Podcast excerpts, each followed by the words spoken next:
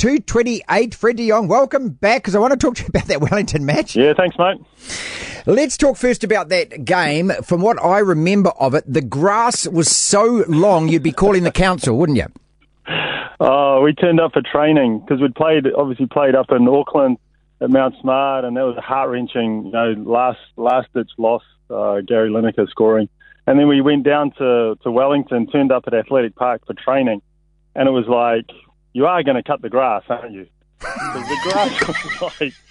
Honestly, you lose your boots in the grass. It was just ridiculous. And they didn't. They didn't cut the grass. I mean, there was probably some rugby administrator down there going, nah, mate. Nah, no, bloody, bloody round ball, mate. We've got a big game this weekend. That's right. How yep. are we going to tee the ball up? Look, and, and, and I saw... I, I don't know if you... Watford, I think, played in the eighties, wasn't it? And they played at Athletic Park, and I was there sideline for that, and I remember exactly the same thing. So, I mean, it's an impressive stadium and everything else, but when the grass is that... So what do you remember about the game? Well, uh, the the game in Wellington, we... Um, it was... I mean, they, they won reasonably comfortably. The game in Auckland was a was a much better game um, for us, you know, and we'd held them and put everything into the game. We should have gone one nil up in Wellington. Mike McGarry intercepted a ball and, and went through, and one of the defenders saved it off the line. But after that, it was uh, one-way traffic, I think. It was a strong wind as, as ever, so we thought, you know, I think it was two nil at half-time, and then we thought, oh, we'll change with the wind. But they, they were better and could control the ball, you know. But, I mean, yeah, it was it was a terrific experience. Good bunch Fred, of lads. Well, let's most, just, most let, of them were good bunch of lads. Let's go back to that time, though. I mean, hello, this is these these are professional players who, you know, they played a World Cup in nineteen ninety. You're talking about Lineker, scored in that semi-final against the Croats, right? You guys are actual amateurs and part-timers. So, you know, there's no sport in the world that would put that team against that team. No, no, no, no. And and it was, um, you know, and that was what everyone was saying, you know, this is going to be a massive mismatch. And, and so when you look at the, the contrast in... in you know resources, the contrast in the, in the level of play, the, or the level that they were playing versus the, the level that all our players were playing. You know, they, it should have been a whitewash, but you know, I thought we acquitted ourselves really well in those games. And yeah, it was it was much much closer than everyone was expecting. Um, on the flip side, you'd probably look at them and go, it's the middle of June. They've come off a really long season in England. Um, they've come down to a winter. You know, so instead of sitting in some Greek island, they're sitting in an athletic Getting arrested. Park. Sorry.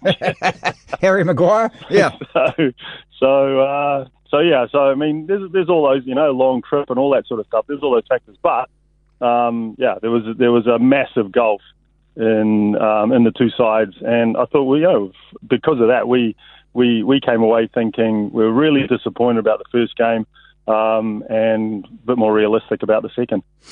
Fred, let's just go back to that time as well, because, and this is the D R S, and, you know, as an audience, you, you know, you'll probably think we're all old, old fogies and things, but we, we, we grew up in an environment where, and I'm going to say it, at school, we were soccer puffs, and that was the thing, you know? And so, so to get an England team out here to play us at football, you got to understand how big a deal that was. Let's say, look like somebody like Romania or Georgia getting to host the All Blacks. That's how big it would be. Yeah, absolutely. And, you know, it was the centenary for New Zealand football. And, you know, they, they made the decision to go to try and get what would be the ideal team for us. And they said, well, if we could get England down here, then wouldn't that be great? And then, you know, they pulled all the strings. And, and obviously England um, came to the party and, um, you know, did their bit as far as, as sending a full-strength team down here with the likes of, you know, Lineker and David Platt, um, Stuart Pearce, Chris Woods in goal. All these, you know, these, these were big-name players in those days. And, um, you know, to, to have them all come down, yeah, it was it was a terrific experience. And it was in those days, you know, you after the game, after the game in Auckland, which was on a, a Monday night. So, I mean, Auckland in those days was absolutely dead. So Worse you, than level four, people. There was nothing open. I'm telling you, there was zero open, right? Zero. There was not. There was this. There was a nightclub that by Les Mills, where Les Mills is now on Victoria Street. But it was, I mean, it was... that was the only place that was open, and there was the two teams were there, so you know, thirty guys and um, and about three other three other people. And these guys are going, you know, this is, these guys come straight out, you know, out of London, going, where do you go now? And they said, well, this is it. And they're like, no, and it's like, yep, this is it.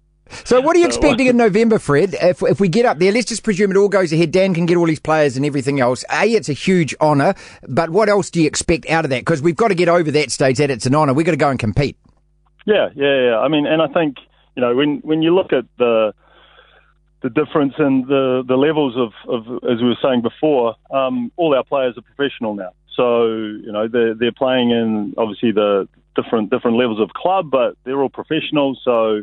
I think, um, and the way we, we're going to try and play is, you know, light years away from how we used to play in those days. So I would say we would go there, we would want to control the ball as much as possible against this England team.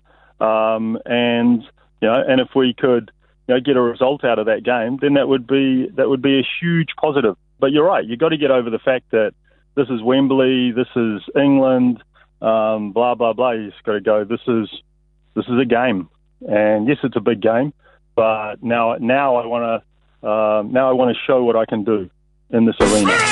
Martin Devlin, D R S. Thank you so much, Fred. It is twenty-six two. He's not at all joking about that nightclub situation. If memory serves me correctly, I think that Les Mills nightclub was called Shadows. Was it Shadows or something? I mean, somebody will obviously correct me. But Monday night in New Zealand.